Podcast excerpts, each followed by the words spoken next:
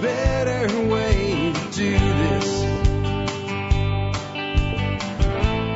Let me show you a better way. Hi, folks. This is Jack Spirko with another edition of the Survival Podcast. As always, one man's view of the changing world, the changing times, and the things that we can all do to live a better life. If times get tough, or even if they don't. Today is Tuesday, September 18th, 2012. This is episode 981 of the Survival Podcast. I am back from North Carolina, the Self Reliance Expo.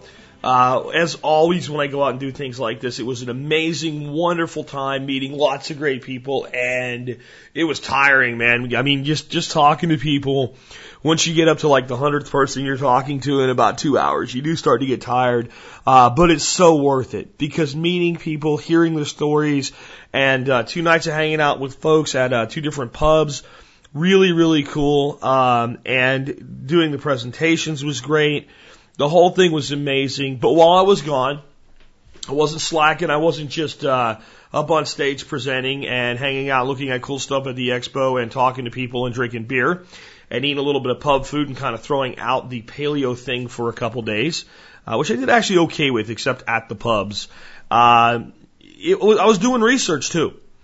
And one piece of research I did was a book called Just Enough Lessons in Living Green from Traditional Japan by a guy named Azby Brown, uh, which was recommended me, to me by Ben Falk when I was up at his um, PDC that I guess lectured at. I read this book primarily um, on the plane going to uh, North Carolina and then coming home. Read it cover to cover. I think there's about five pages in the back that I have the uh, the the cover around that I haven't actually finished up on yet. But pretty much read the whole book.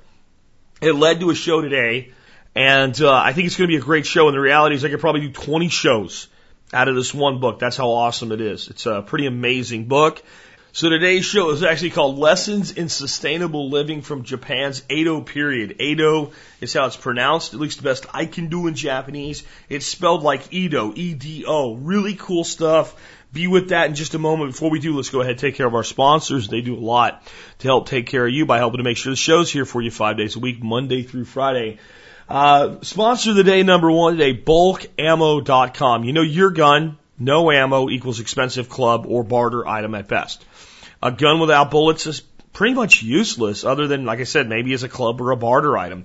And you don't just need ammo so that if you want to put food on the table or protect your family, the ammo's there.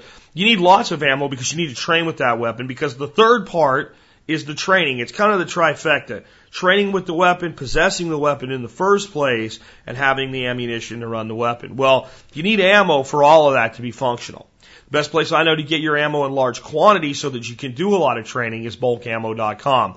Specifically your common calibers, your 9mm, your 40 Smith & Wesson, your 5.56, your 7.62, 45 ACP, that stuff. Check them out today. Great pricing. Remember, they also have a discount program for you guys that are part of the member support brigade. So make sure you check your benefits section before you go over to Bulk Ammo and buy your ammo. Next up today, MURSradio.com. MURS Radio is awesome stuff, guys. It allows you to combine secondary communications and security into one package. Really, really awesome stuff. Rob is a great guy. He'll help you out, help you figure out what you need. Knows his equipment cold because he only carries a small segment of equipment. And uh, check him out today, MURS-radio.com. They also do a discount for the members support brigade. So make sure you check that out as well before you buy. Check out TSP Copper for really cool copper medallions. Great ways to sp- spread the message about the survival podcast, the Second Amendment. Ron and Rand Paul. We have a physical representation of the Bitcoin. If you can think of it, we probably have it at tspcopper.com. Remember the pricing is for rolls of coins, not individual coins. Somebody got confused by that and thought we were charging them 30 something bucks for a one copper coin. We don't do that. They come out to less than two bucks a coin. Uh, remember, you also get a discount on those if you're a member support brigade. So I'll throw in at the end here if you are not yet a member of the Member Support Brigade, please consider joining. You'll support the show at 20 cents an episode. You'll get lots of great discounts like the ones you heard about today and about 34 other vendors to do and content that's available nowhere else. You'll get over, over $150 worth of free ebooks the day you join as well. Military law enforcement, law enforcement, Peace Corps, uh, and first responders like paramedics, active duty or prior service you email me before you join, I'll send you a special discount code for the Members Brigade to thank you for your service. With that, let's get into today's show. So, again, I was up in, uh, in Vermont. And Ben's like this awesome guy, uh, uh, you know, uh, Ben Falk. And he, he, while I'm sitting there working on my computer to make sure I'm answering you guys' emails and all, he's showing me all kinds of stuff that he's bought, stuff that he's bought because I've recommended it, and stuff that he's recommended for me. Two of the coolest recommendations that he gave me that I had not heard of before was number one, a magazine called Acres. I've already subscribed, haven't got my first edition, but I did look at his most recent uh, edition of Acres. It is an amazing magazine. It's something you might want to consider again, Acres, like, you know, 40 acres. So Acres magazine. Uh, again, haven't gotten a copy in my hands permanently yet, and I was really busy up there, so all I got to do was skim it, but way, way, way information rich. The other thing he put in front of me was a book called Just Enough Lessons in Living Green from Traditional Japan.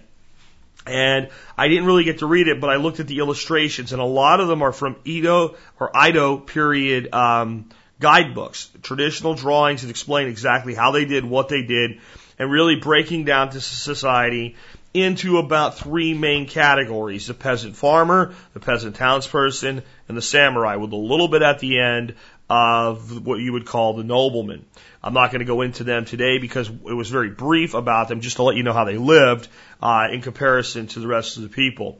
I'm going to go through some lessons today, though, um, that I took away from each of the three primary sections. Again, the peasant farmer, the peasant townsperson, and the samurai. You might be surprised at how a samurai lived. It wasn't as uh, glamorous as we might think, but it was a life of luxury compared to the way that other people might have been living. Yet, most of the people in this time were fairly well off, especially compared to Europe. Let's talk a little bit about this Edo period, what this, what this was. This is a period, uh, you know, in the history books from 1603 to 1868. It was largely a very stable period, and it would be at the end of what I would call Japan's feudal era. So this is a point where there had these strong structured societies samurai and the nobles and the peasants, just like they did in Europe with some differences, but that same strata, right? And certain barriers that almost no one ever crossed, almost no one ever went from being a peasant to a samurai at this point. And samurai would only move up maybe over time so much in rank in their family, and they weren't going to move up to nobles, and then you had the shogun at the top, the, the, the head guy, right? So that's this period that we're talking about. There was a lot of economic growth in this 250 years. The, the, the society boomed and all, it was like a rising tide floating all boats. There was prosperity for what people expected anyway. Because when I tell you some of the houses they lived in, you might be like, that's not prosperity. But to the people, they had prosperity at all level. They had this strict social order. They had isolationist foreign policies. They didn't deal with pretty much anybody. And they also started to increase environmental protection. And that was very, very important because they had really taxed the environment by that point to a point where it was going into decay. So the environment was beginning to literally break down and they put in certain controls, some of them very draconian, some of them stamping on individual rights, but what they felt was necessary at the time to put control into things. Um, it was really kind of an amazing period of time and this is what I think I get out of this beyond what most people would. The self-sufficiency and self-reliance of this nation coupled with the isolationism. It's something that I'm not saying we should go be isolationist. A lot of people think that because I'm a non-interventionist, I'm an isolationist. Those two are not synonymous with each other. But what we learn here is that these people, while isolationists, were able to provide for all their needs, and very few people starved in, in during the Edo period in Japan. Even the poorest people had places that they could go to earn a living or find food. And not, not really by begging or anything like that. I'm sure there were people that were really, you know, eking out an existence, but yet they were able to do it. And they were able to move into an upper layer for themselves. So the person eking out an existence as a peasant townsman could become someone who fixed shoes or became a carpenter through apprenticeship or many other things. The apprenticed farmer who didn't own his own land could save and have, and there was upward mobility even within this class system. So even though a person might be confined to, you're going to be a peasant townsperson, you're not going to be a samurai, they could move all the way from someone eking out an existence in a single generation up to a well-to-do merchant family. And it was up to people to work that out. And yet with all of that, even with the isolationism, there was enough food for everybody. Now people were abused and used. Before I start going into kind of what this was like for people, uh, I also want to tell you that every one of the lessons I'm going to give you today could probably be told from the viewpoint of one of the other people. So when I give you a lesson from the peasant farmer, it could probably be told from the view of a, of a farm person or a samurai. It's just the view that I've expressed, that I've chosen to express. And then there's hundreds of things in this book that I'm not going to cover today. Uh, I'm not even really going to get into how the timber was managed and how the timber was selected and how the timber was shipped. That could be a show alone that would teach us amazing things about forest conservation, forest management, and some things like that. I do want to kind of just give you right at the beginning how people lived. A peasant farmer that owned land might own as much as say 2.5 hectares of land, which would be about six acres to put it in perspective but many more were more likely to own one to two acres, and often they owned a little bit of land around their house, and then they farm fields that they had to travel to every day that weren't right where their house was because of things like the hydrological cycle and making sure there was irrigation and things like that. So generally, yeah, there's some farming around the house, around the farmhouse, but if they own sizable tracts of land, those tracts may not be there. They may have to walk to and from their fields every single day. But that was the kind of land ownership we're talking about. And many farmers were tenant farmers or they had to lease a piece of land from a landowner, or they worked basically as a servant for another peasant farmer because they didn't have enough money to own their own land. And there were very tight controls on birth. I won't get into it, but there was basically infanticide. Once a family got to a certain size, a midwife, the way it's phrased in the book, would send it back. All right. I know that's, that's not, so that's something that obviously I'm completely opposed to morally. But what I'm trying to point out today is I'm not trying to give you anything out of this book with moral judgment, um, except how it applies to us today. I'm just telling you what happened because it's history, and there's no sense trying to rewrite history. But that was the life there uh, on the on the land ownership. A peasant townsperson uh, might live in a house or an apartment was more likely that they were renting with a floor space of around 12 by 16 feet. And that might be a, a husband, a wife, and a couple kids that would live in there. And then they would have this little dirt floor area out front where their kitchen was that was only maybe about three feet wide by about, you know, uh, by eight to 12 feet wide.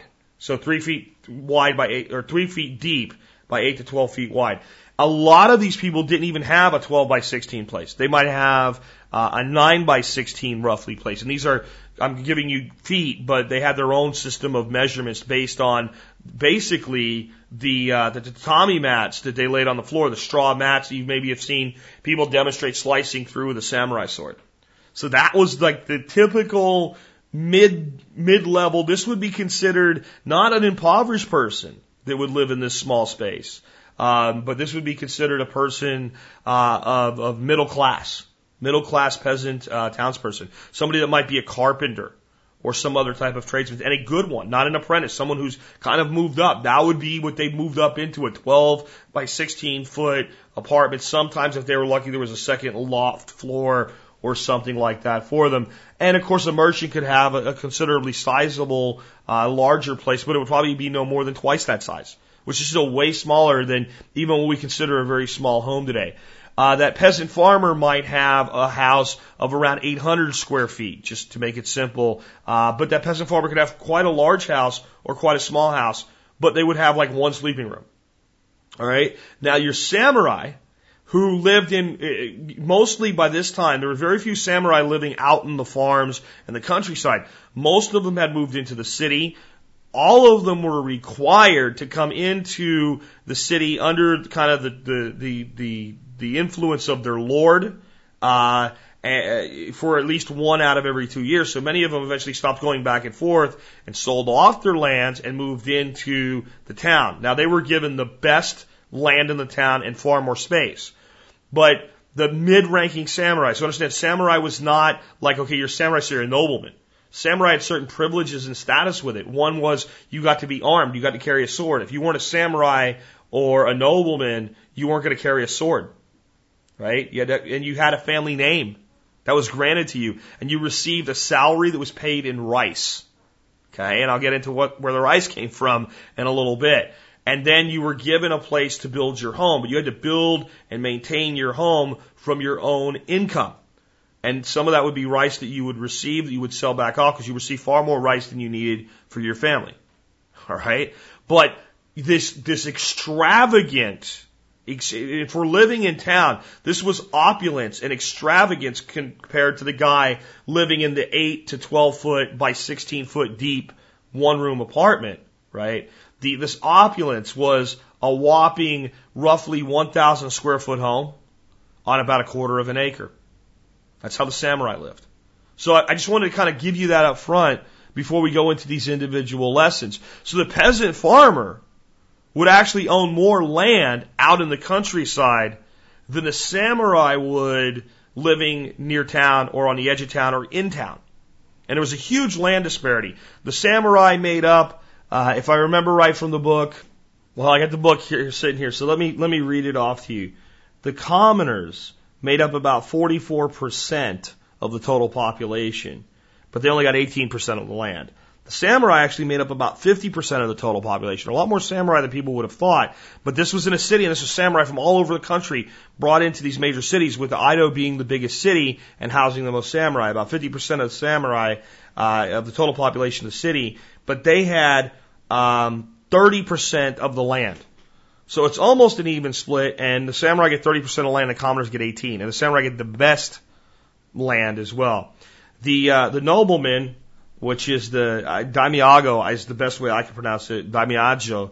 Uh, there were only about 200 of them, uh, and they got about 33% of the land. Uh, temples would take up about 13%, and then miscellaneous common areas about 6%.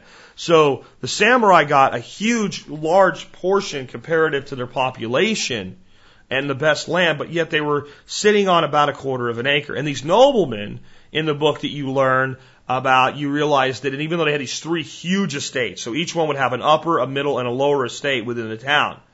And they had huge tracts of land. On those tracts of land were huge sets of barracks and they were required to quarter troops on their land.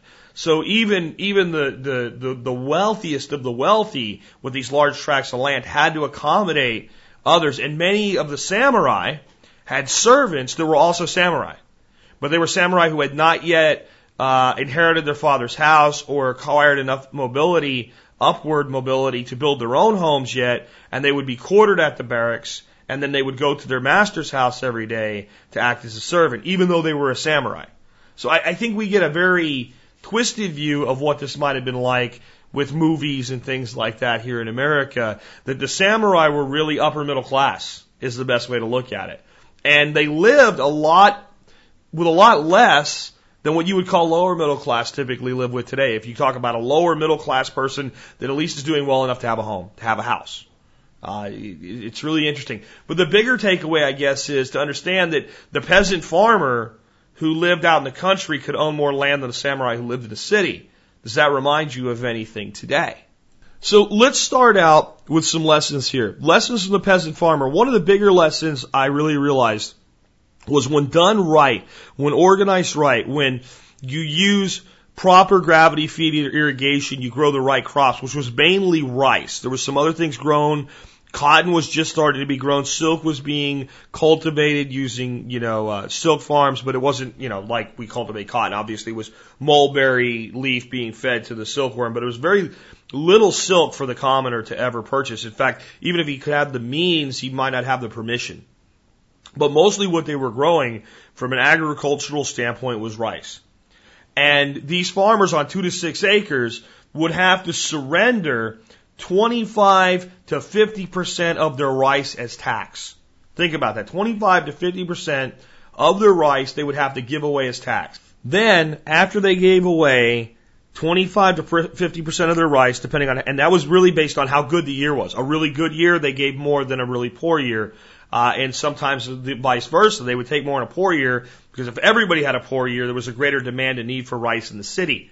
They have to pay the samurai their salaries in rice. We have to provide rice for the people that live in the city. It was their primary food source. But even after that, with two to six acres, most of these farmers had enough rice to bring into their home for personal use, to feed their family and often a small extended family for an entire season. You really ought to think about that.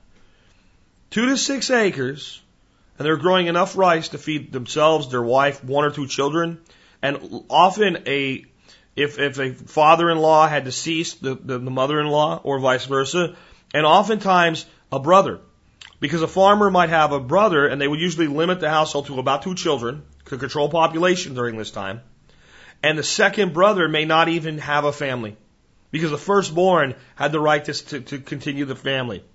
And the secondborn might live as a bachelor his entire life. The same on the female side. So the, the, the sister of the wife might live in the, in the household. But that's a fairly large number of people to be feeding off of that land when you're giving up 25 to 50% or more of it. And yet they did it with, with, with uh, a, a lot of really amazing uh, technique and because it's what they had to do. The next one is that in some places livestock are not sustainable. We hear from people all the time, and, and the author of this book is a greenie. He's a greenie weenie. He absolutely believes in the cult of global warming, and uh, some of the statements that he makes about the lessons that he t- takes away from each one of his own segments, uh, I think are a little short sighted. And I think in this case, he's both right and wrong. So his whole point is that meat and livestock are not sustainable. I think that's bullshit. I think that livestock are extremely sustainable in certain areas. I think in highly steep slope mountains of feudal Japan, when you're trying to feed, feed a city of, of 1.1 million in Edo, off the backs of peasant farmers who also have to feed themselves while feeding the city and have what they produce not just distributed to the city, but distributed apart from income. So it's taken from them in the form of taxation. With that limited land mass and with that much expected out of it, yes, livestock are, are not very sustainable. So they ended up in a situation where oxen were even rare to move large loads. So humans and water were used to move heavy loads. And I think that's true. And I think that there's a big difference between trying to cram as many people as lived in Japan, even at that time, uh, during the Edo period, and looking at something like the Great Plains of the United States and realizing that they would actually be in better shape if they were used for growing meat versus growing corn and soy. So I think that we have to take away from this lesson on how this country did things that it's not that meat and livestock are not sustainable, but there are areas in which it doesn't make sense to use them. There are areas that are not sustainable with them or there are areas that, where their concentrations need to be in much lower numbers because the environment is not as conducive to them. If you think about it, there's not a lot, a lot of large herbivores native to Japan. There's some Japanese deer, I believe, but there's not, you know, Jap- Japan never had anything equivalent to the American buffalo.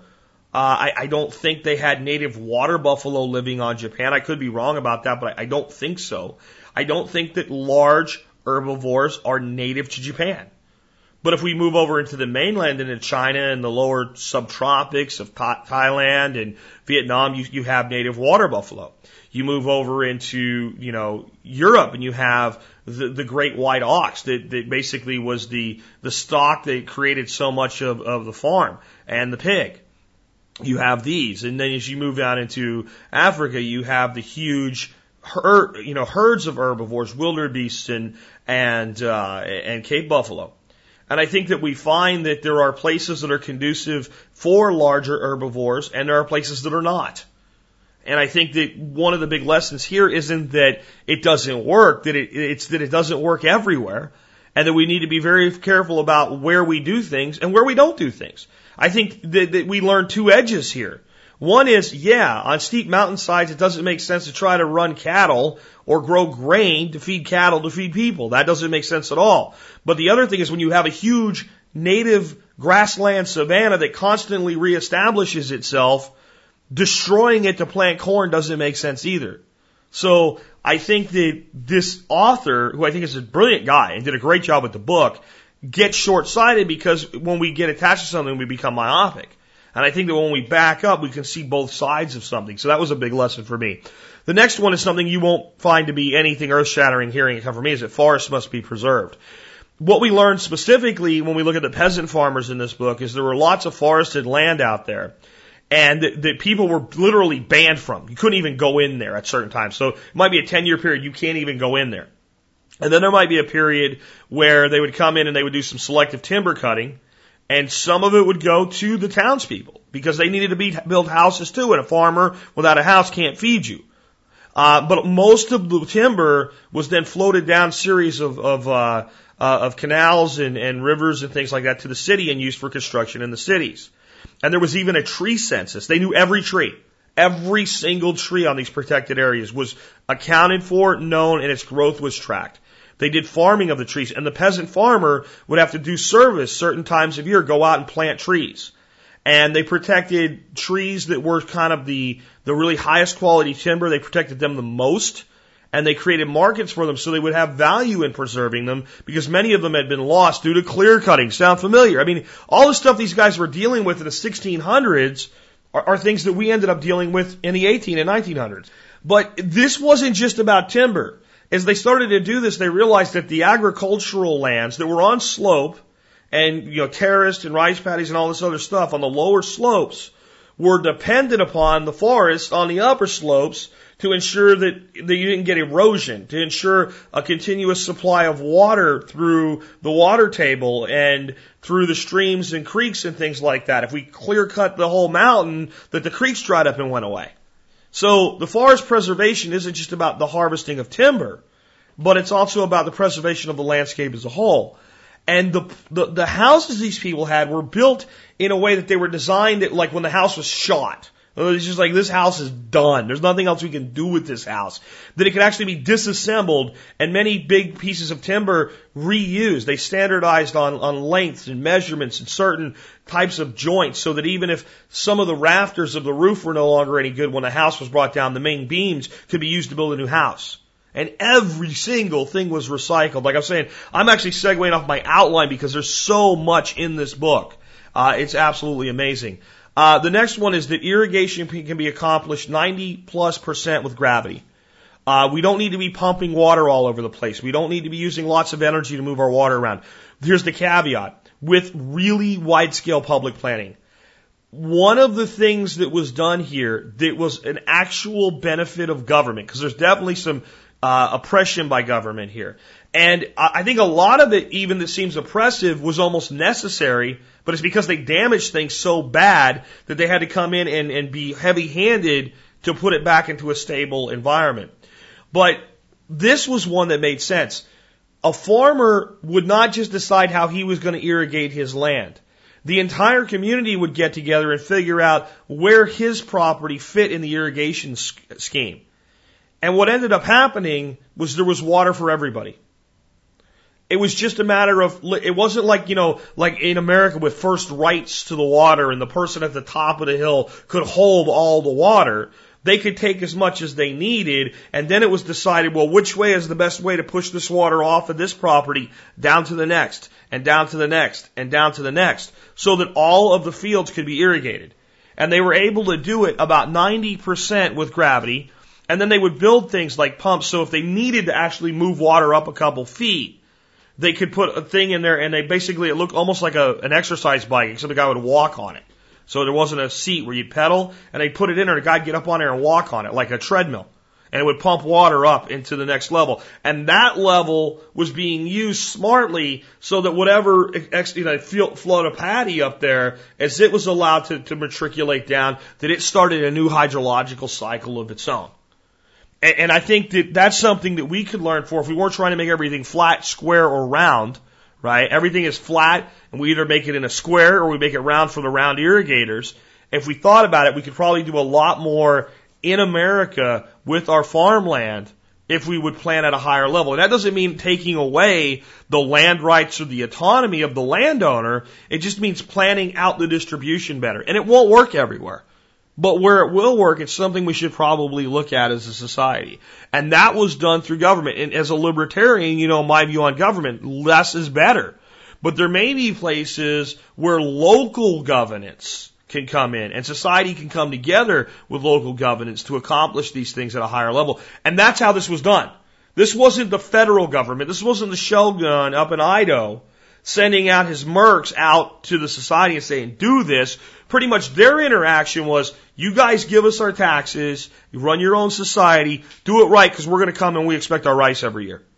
I mean, that's, that, that's how that was. I'm not saying that's good, but I'm saying that they had far more autonomy than most of us would think in a feudal society and far more autonomy, honestly, than we do today. There was local government. There was basically a village headmaster and basically a forest uh, warden and several other positions. But all of these people didn't have these highfalutin positions and then live off the back of society. They were all farmers. They were maybe the farmer that owned the, the two and a half, three hectares, you know, six acres or more. They were maybe the more prominent families, but they had to live the same way of the people that they were overseeing. They had to pay the same taxes in rice. They had the same concerns. And I think that we can learn a lot from developing local governance with more autonomy from this as well. And to me, that's very libertarian. Because unlike feudal Japan, where I have my little piece of land here, and if you guys start doing stupid crap I don't want to participate in, I couldn't just pick up and leave back then. I mean, and, and there was some good from that because families worked out differences because you were growing up next to a family that grew up next to your family for three, four, five, six generations. So you had to solve problems. So that was good. The bad was this, this containment. Like you can't go anywhere else. You can't just go out and buy some land somewhere else and start a new farm or start a new society or whatever. You can do that today. So I think local governments is very, local governance is very useful. If we stay away from HOAs though, guys, um, for solving big problems along with geographic mobility to go with it. That's the foundation of a republic. It's almost like all these worlds can come together and be something bigger than, than they are alone, like the sum is more than the whole of its parts. The next thing is you would often think that somebody that had a dirt floor in their house, even a, a dirt floor in a part of their house, would be poor. But they had an area called the Doma. And I might be saying that wrong. It might be Dama, it might be Duma, I don't know. But Doma, D-O-M-A. And the farmers had large ones. Almost everybody in, in this society had some level of this dirt floor. But the farmers would have a large one because they would keep all their tools in there. They would keep an, uh, their larger stove in there. Um, they would do a lot of their work, like repairing or sharpening tools and things like that in there. And a tool was something you owned for maybe multiple generations before it didn't work anymore and got melted down and recycled into something new. But this dirt floor was hard packed, mixed with lime, and it was a very comfortable space. And because it breathed in and out, it helped to cool the house, and it also helped to warm the house. It helped to, to, to, to regulate humidity. And it wasn't considered a sign of poverty. In fact, if you had had a farmhouse in this period in Japan, and somebody would have come to your farmhouse and you didn't have a doma, and a sizable one at that, they'd ask you, what's the problem? What's wrong? Do you need help maybe building one? Because you need this. So I, I don't know that there's a huge place for dirt floors in modern construction, but there may be a place for more outdoor living space in modern construction that functions the way these domes do. This is going to be, I'm going to tell you guys, this is a book you're going to want to buy. And when you buy this book, you're going to want to read this book and you're going to want to listen to this episode and probably more episodes that I do about it again. And you're going to realize there's a lot of stuff in this book you're going to disagree with the way they did things. And you're not going to, like, this is not a blueprint for utopia, but it's a history lesson in what happened and what worked and what didn't, and what the consequences and benefits were. And we can learn from that. Um, I already kind of covered this, but I want to say here at the end before I move into the peasant townspeople, high taxes are nothing new. Um, 50% of your production was taken. And it wasn't done the way it was done in feudal Europe. Feudal Europe, you would be like a peasant farmer would be like an indentured servant to a lord or a duke or something like that. They would never own that land. It would never be their land. They'd have some little shack somewhere. They'd come work on that field every day and they do what they were supposed to do, and at the end of it, they'd be given some piece of their production as payment. And the rest would remain with the Duke or the Lord or what have you. In this period of Japan, you owned your land. It was yours. And your property was not taxed. Your production was taxed. But you were expected to produce. If you were a farmer with two acres or five acres or hectares or however you want to call it, um, you were then assessed a rice tax. So if you're going to be a farmer, you're going to be a farmer and you're going to farm rice, at least with the majority of what you do. And the rice was then harvested and polished. Most of it was polished to white rice that went to the city, mainly because they said it tasted better and they knew it stored better. Those were the two big reasons. And this was a manual process. They had another machine, a guy get on it like a Stairmaster, and it was like a mortar and pestle thing, and it would go up and down and beat the crap out of it and polish all the, the rice bran off of it. And uh, they would they would then pay in that white rice, and that white rice was as good as currency. Because a lot of it again was used to pay the samurai. The samurai would be given, you know, 100. I don't remember the name of the units, but each unit was basically enough to support a person for a year. Is how they had figured it out. You know, so a low ranking samurai might get 100 of those units. A high ranking samurai might get 300. And these were rights of their samurai family given to them by their lord, their noblemen in the past as part of their promotion into the world of being a samurai. And the samurai would then take that and they would use it for their own household and they would sell off everything they didn't need into the market, which would flow into the economy of the city. Now, the government would take the piece that are in taxes and whatever wasn't used to pay into the uh, to the samurai salary, and was then would be used to feed the soldiers, right? And then would be used to feed the nobles themselves.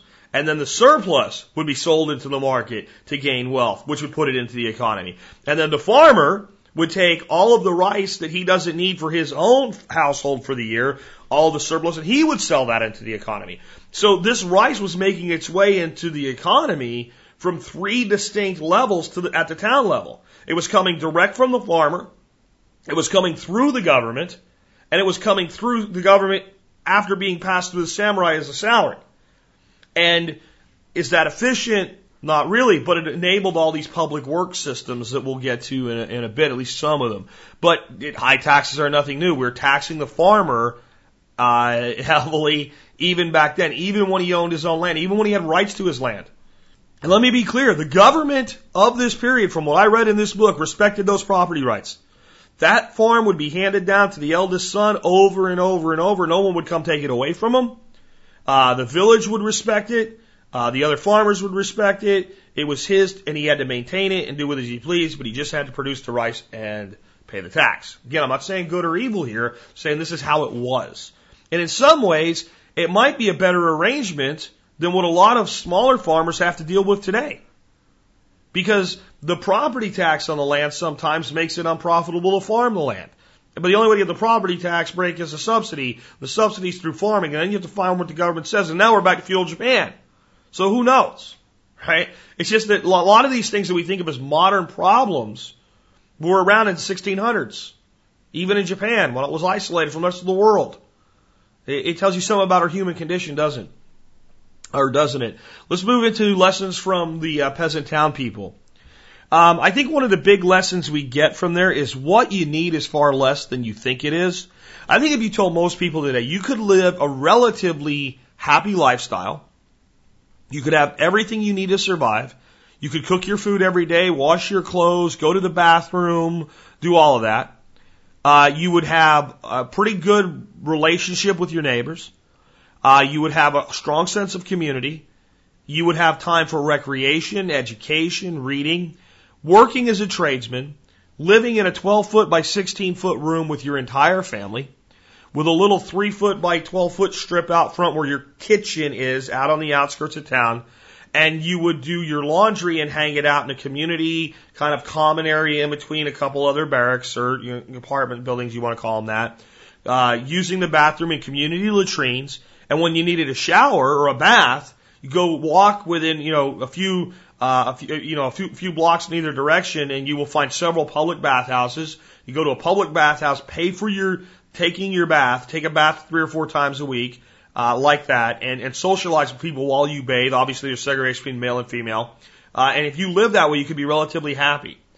And I'd say that uh, maybe that's an overstretch because I don't know that I would be happy, especially knowing what I can have today by working for it and developing it. I, I don't want to live that way. But these people were relatively happy, and I think the bigger thing is they were healthy. Um, there was far less disease and uh, plague and things like that in Japan than there was in Europe. Their water systems were clean. Their water was not used ever, ever to move human waste. People went into a toilet and there was two sides. There was for urine and for feces. And I know this isn't, you know, polite dinner conversation, but it's reality. And you did one or the other. And one of the lessons is also put human waste to good use. And this could be told from any of the layers, any of the layers of society. Human feces was valuable. They called it night soil. And initially, as the city started to develop, people would pay to have it removed from their latrines. Eventually, as it took on more value from being composted and used in farming, people wouldn't pay anymore to have it removed. They would give it away. And these merchants would come and farmers would come and collect it and take it back out to the countryside and compost and use it for fertilizer. And then eventually it developed so much value because there was so little livestock for manure that people were paid for their waste. So a guy would come to your house with a cart, a poop cart, right? And he would pay you for your waste. And the higher your level of society, the more you would get for your waste because your diet was better. So the waste of a samurai was more valuable than the waste of a commoner, not because the samurai was considered more dignified, even though he was, simply because his diet was a higher nutrition diet and there was more nutrient in the waste. And if you told people like you could live like that and be healthy and relatively content, I think they would think you're crazy in today's day and age, but the reality is people did it. And they were relatively happy. And it's pretty amazing when you think about that. And I think that one of the other lessons is we need to rebuild our distinctive neighborhood communities where a certain block or a couple blocks have their own identity. Like when, you know, and you saw that still, I think in the 70s and 80s in Philadelphia where people would say, well, where are you from? And they didn't say the South Side. They would say, well, I'm from over here.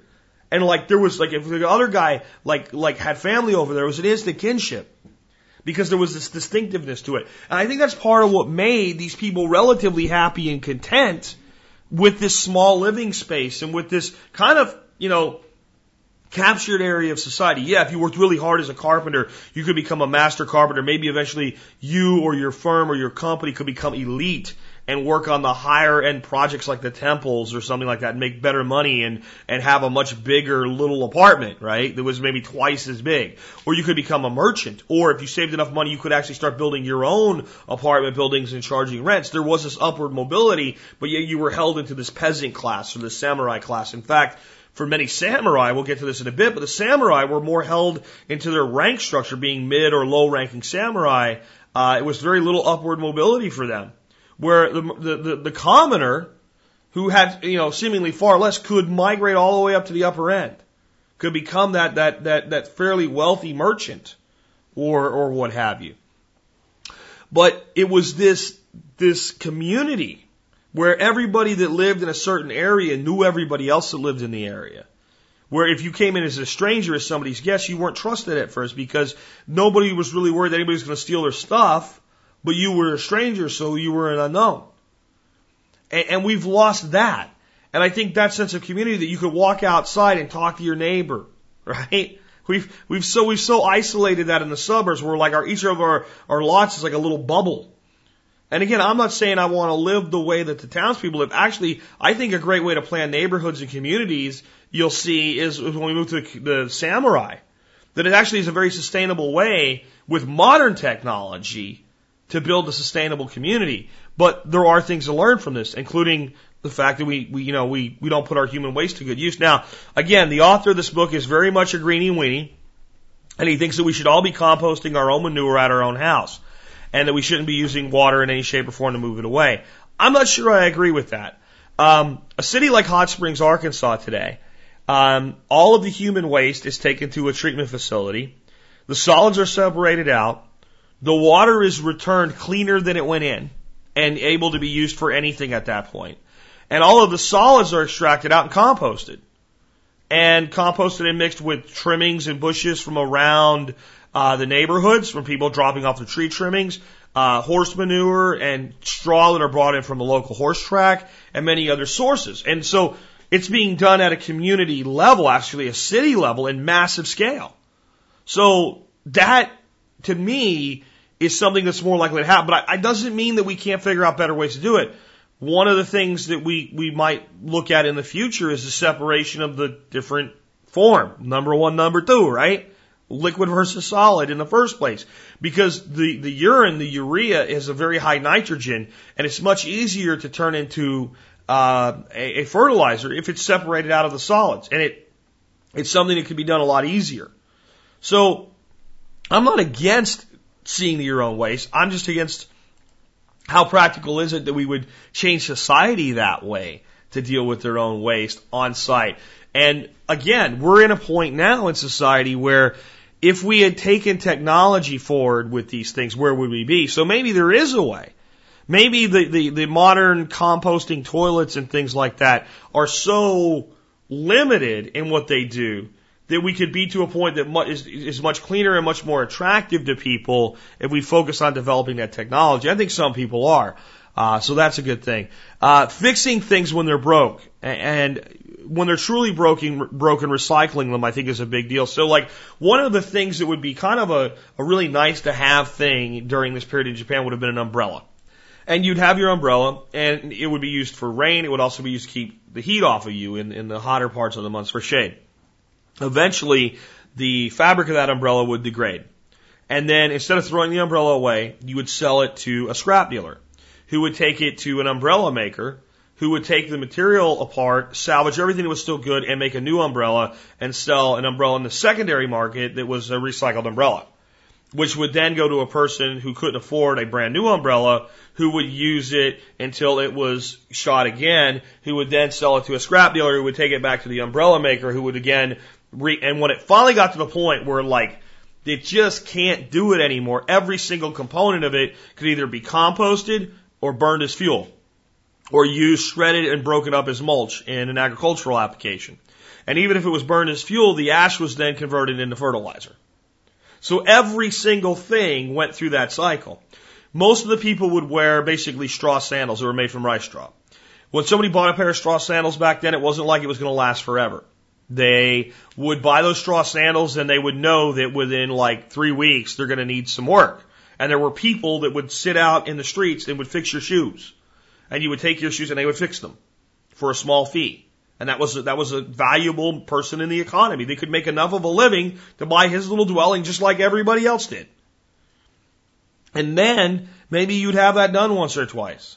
And at that point, you would buy a new set of sandals because they were very affordable because they were from recycled rice straw that was a byproduct of the agricultural production.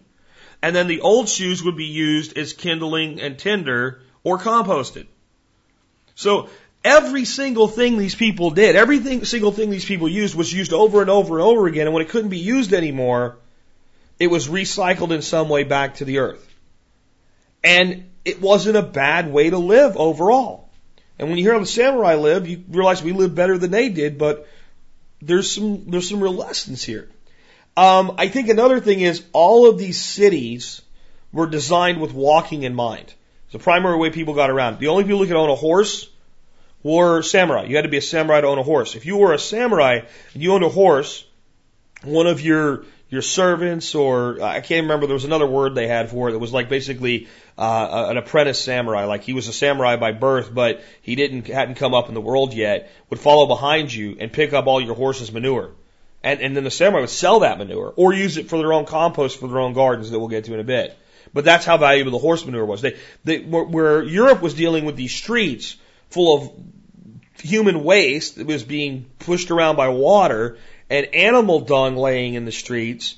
Japan had none of that because it was all too valuable.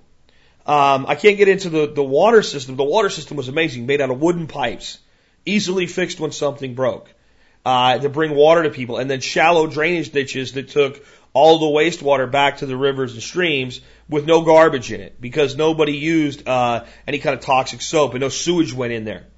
So about the worst thing that would go in there maybe was fish cuts from the fish district. Uh, but I, I can't go into that today because we're already at almost 50 minutes and I haven't got to the samurai yet. But that's something that was, was really cool. But the cities were designed with walking in mind. So these clean streets, even though they were muddy when it rained because it was dirt, there was no paved streets, uh, where the whole city was designed so that everything you needed was close. There were little cottage industries everywhere.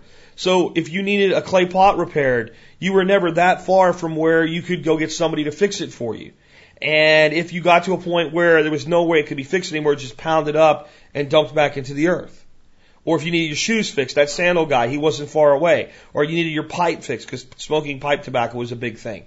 There were pipe repairmen. There was everything you could think of was within walking distance because there was so much need for this type of expertise. The next thing is um, create common areas. I think that's something. With, you know, we built a city park here or a town park there, but they're so far away from where we live. Everybody has to get a car and drive to get there. Where in this this period of Japan, there were common areas everywhere. Like like I said, with the apartment buildings, generally you'd have two of them uh, that were very very long, and they would have many of these people living in them, and then there'd be this alleyway between them. And that's where people would go dry their clothing. People would grow little gardens and things like that. But they'd be this this this kind of little micro town within a micro town, uh, where the people that lived in that little neighborhood would get together. And I don't think we need to go to that level, but I think that as we're building subdivisions for God's sakes, let's take three or four of what would be the lots and put a little park in and, and let's not go crazy with it where we need some big HOA to maintain it, but something that, that, that people can just maintain themselves. Uh, you know, maybe there's a, a small little amount that everybody pays every year just so that the, if there's grass there, it can be mowed. But pretty much it just looks after, but just like a, a common area where kids can play. They don't necessarily need swings and all that other crap. Just an open, wooded little area that's that's that's open for anybody to go visit, anybody to go do anything with, and let the people that live there maintain it however they see fit. You might be surprised what they would do if they realized that it was really theirs and no one was going to take it away from them. You know that it belonged to the neighborhood, and uh, so I think there's huge lessons from what we can do with common areas there. Uh, let's move into the mid-ranking ranking samurai. Um, how many people out there really want five acres, ten acres? I know I do. I really do. I want about five acres. I want to be a peasant farmer in this scheme. If I'm going to be, if I was living in this period of time, I would have rather been a peasant farmer uh, than just about any other uh, position here. Maybe samurai, because I'm going to tell you how the samurai lived. It was like the suburbanite. Really, they were like the mid-tier suburbanite of the day. Again, they had about a quarter of an acre of land, but they were so self-sufficient. Their lord, who paid them in rice, also had to see to many of their other needs because they were there to defend the Lord. They were, by this later period in the Edo period, they were largely the warrior thing was ceremonial. They weren't, they weren't doing the things they were doing in the 1600s by the time we got into the early 1800s. As far as the battles and the fighting all the time, it was largely ceremonial, but that was their role, and they were highly trained warriors, and they existed as that military arm of the nation. So just like you have to make sure your soldiers are okay, you had to make sure your samurai were okay. That's what they were. They were the soldiers. So if a samurai was largely self-sufficient in his home, he was less of a burden on his lord, right? His daimyasho or whatever, however the hell you say that word. But, but that was the theory. That was part of why the samurai were actually encouraged, especially your mid-low ranking samurai were encouraged hey, you guys need to take responsibility for yourself. And they live what the guy in the book calls a life of restraint. There's actually a level of opulence or a level of possession that was considered too much. That if a higher ranking samurai or their lord would have come to their home to visit, which was quite an ordeal when it was done, that it would be considered you're living beyond your means. If you want to build another room, that's one thing, but but extravagance for the sake of extravagance is is really not a good idea. But it's amazing how self-sufficient they were on a quarter of an acre. Uh, when you would walk into their home, the whole courtyard would be walled off, so it'd be a wall, so you wouldn't see the house. You'd come in through the wall, and then you'd see the house. And there were different ways into the house. Uh, a, a visitor, uh, a, a common visitor would come in one way. Uh, the children and the wife would come in that way too. And then there was a formal entrance for uh, a more esteemed visitor. And then there were these areas of the home that were like one of the biggest parts of the home was just for receiving extravagant guests. And you would pretty much not use that at any point in time because you never know when one's going to show up. And it always had to be perfect and ready for them. And then the house was able to be reconfigured in certain areas opened up and closed off. And your most esteemed guests were kept in these like pristine areas of the home.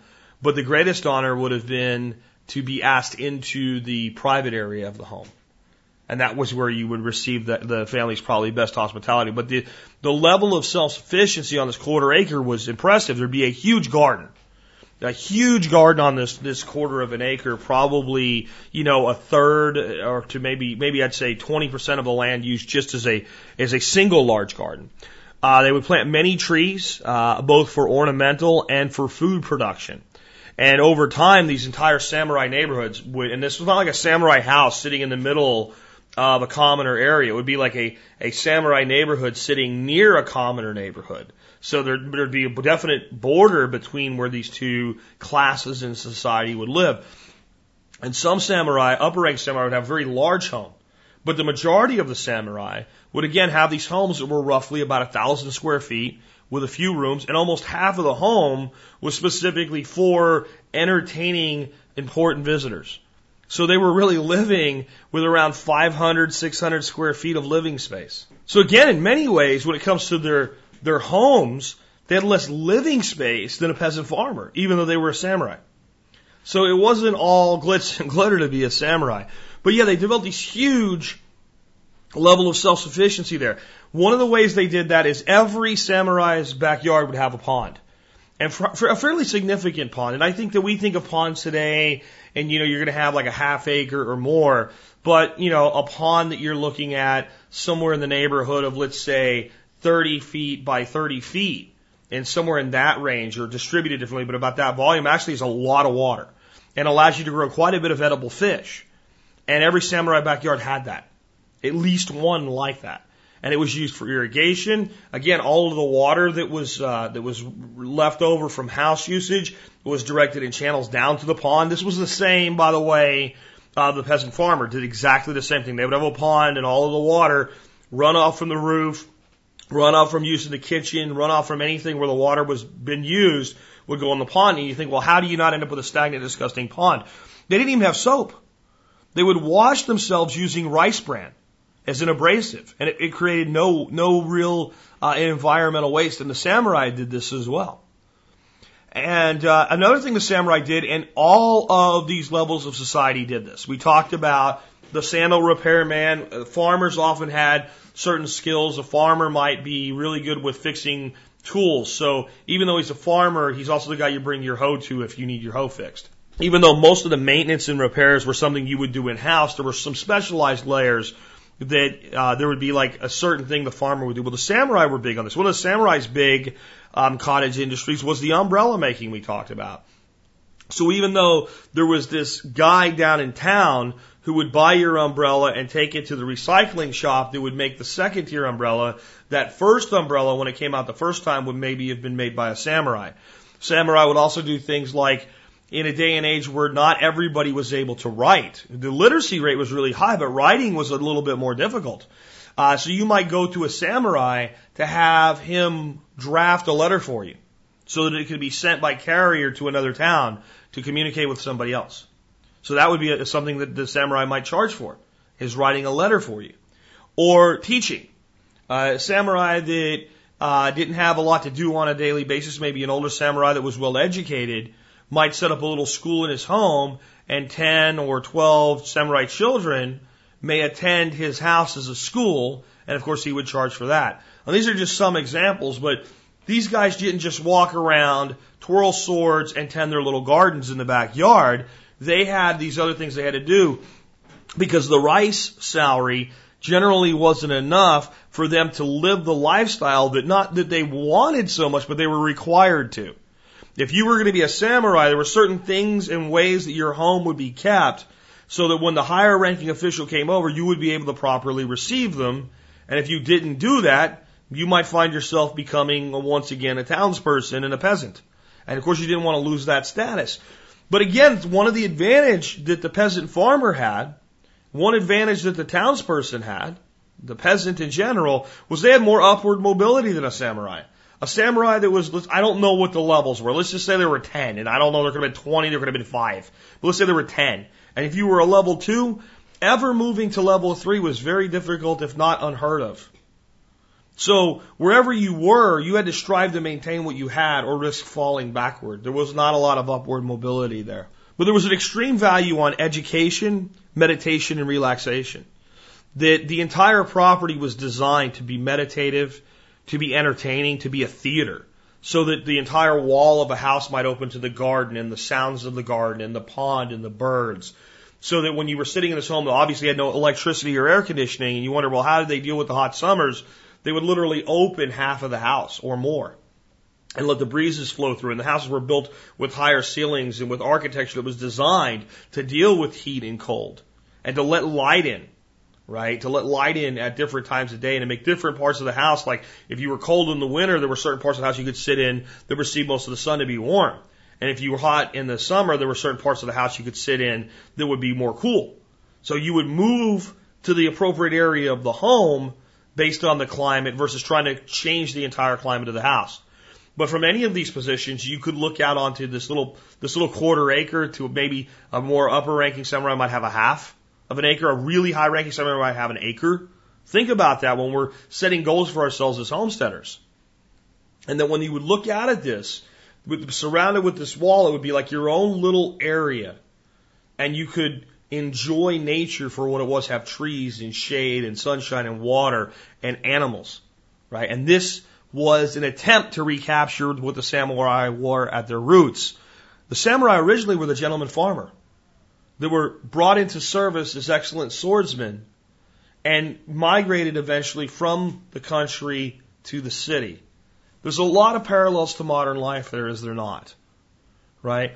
Instead of the, the swordsman who moved to the city, now we have the engineer that moves to the city, the programmer that moves to the city. And one of the things that struck me really wasn't gone deeply into in this book. It was an aside, but the asides are the things that I pick up on that I think other people don't. In the art of the samurai, there was always a story, a history. Uh, so, so that when you looked at a picture that a samurai hung on his wall, it wasn't just, oh, there's a picture of a lake, or there's a picture of a bridge, or there's a picture of a sunset, a painting of a, a of a of a woman in kimono, or something like that. The whole picture was designed to tell a story so that you could sit and contemplate it and think about many things. There's no TV. So one picture really had to be worth a thousand moving pictures, not just a thousand words. And the common theme in the decoration, and the pictures, and the artwork, and everything that was displayed by the samurai was the agricultural root of the samurai, the gentleman farmer, the lands. So the entire landscape in the suburban and climate, the pond, the little garden, the trees, everything there was a samurai trying to recapture what he truly longed for, his roots as a gentleman farmer out in the country. It was an attempt to recreate it and a constant longing expressed in the artwork to be something other than he was. Actually, to be a lower class but to have more. There's a lesson for us without changing society in that. There's a lesson there just in changing what we want for ourselves when we think about that. And we could take that lesson two ways. We could say maybe life in the, the burbs or the suburbs or the small town or the small village uh, somewhere in America today is what's for me, and I can do what the samurai did and recreate it. Or maybe that's not right for me, and instead of longing for it, I need to go find it and build it for myself. And you know, I'm not here to tell you which which one of those to go for. But what I am to tell you is what I took away from that was create what you're longing for. Don't dream of it. Actually build it. Actually do it.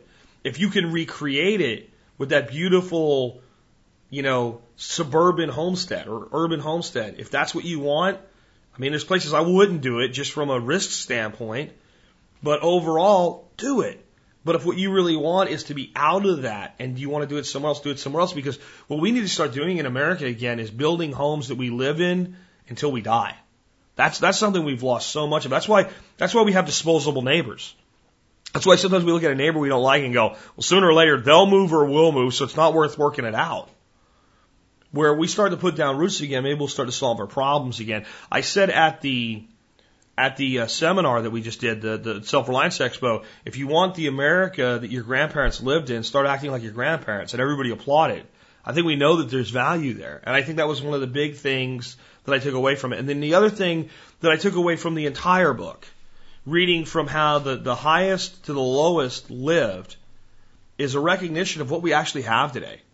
We have so much in comparison to, to what a person even considered fairly wealthy had back then. The fact that we can flush a toilet, whether we should be doing it the way we do it or not, is, is something we can decide. But the fact that we can do it is something that I don't think most people really have a true appreciation for anymore. The fact that most of us have a box on our wall somewhere with a dial or a button on it that we can say, make my house 72 degrees or make my house 68 degrees in the winter or make my house whatever I want it. And then a sound will happen, boom, and it'll occur is, is, is, is, is something that no one would have ever thought of. The fact that the average, you know, quote unquote, lower middle class person today probably that owns a house probably owns a house with anywhere from 900 square feet up to about 1500 square feet that has wall to wall carpeting in it.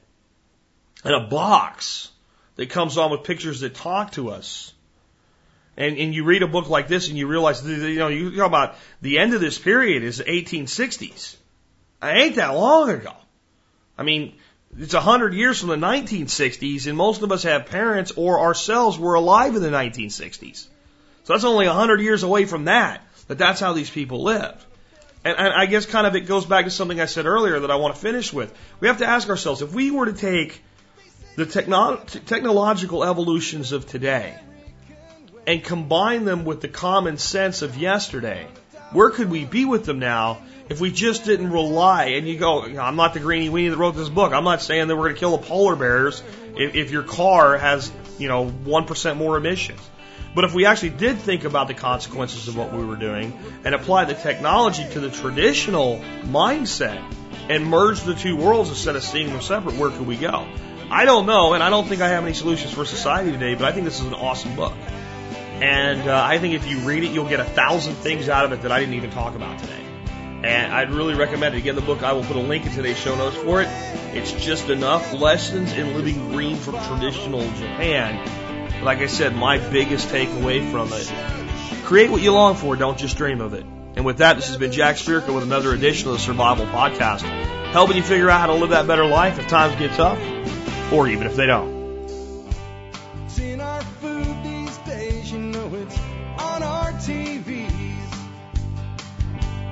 Sometimes we forget we are what we eat.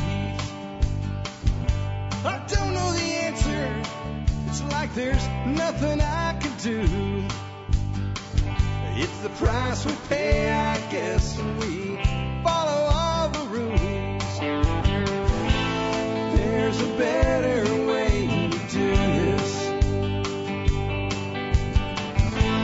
Let me show you a better way.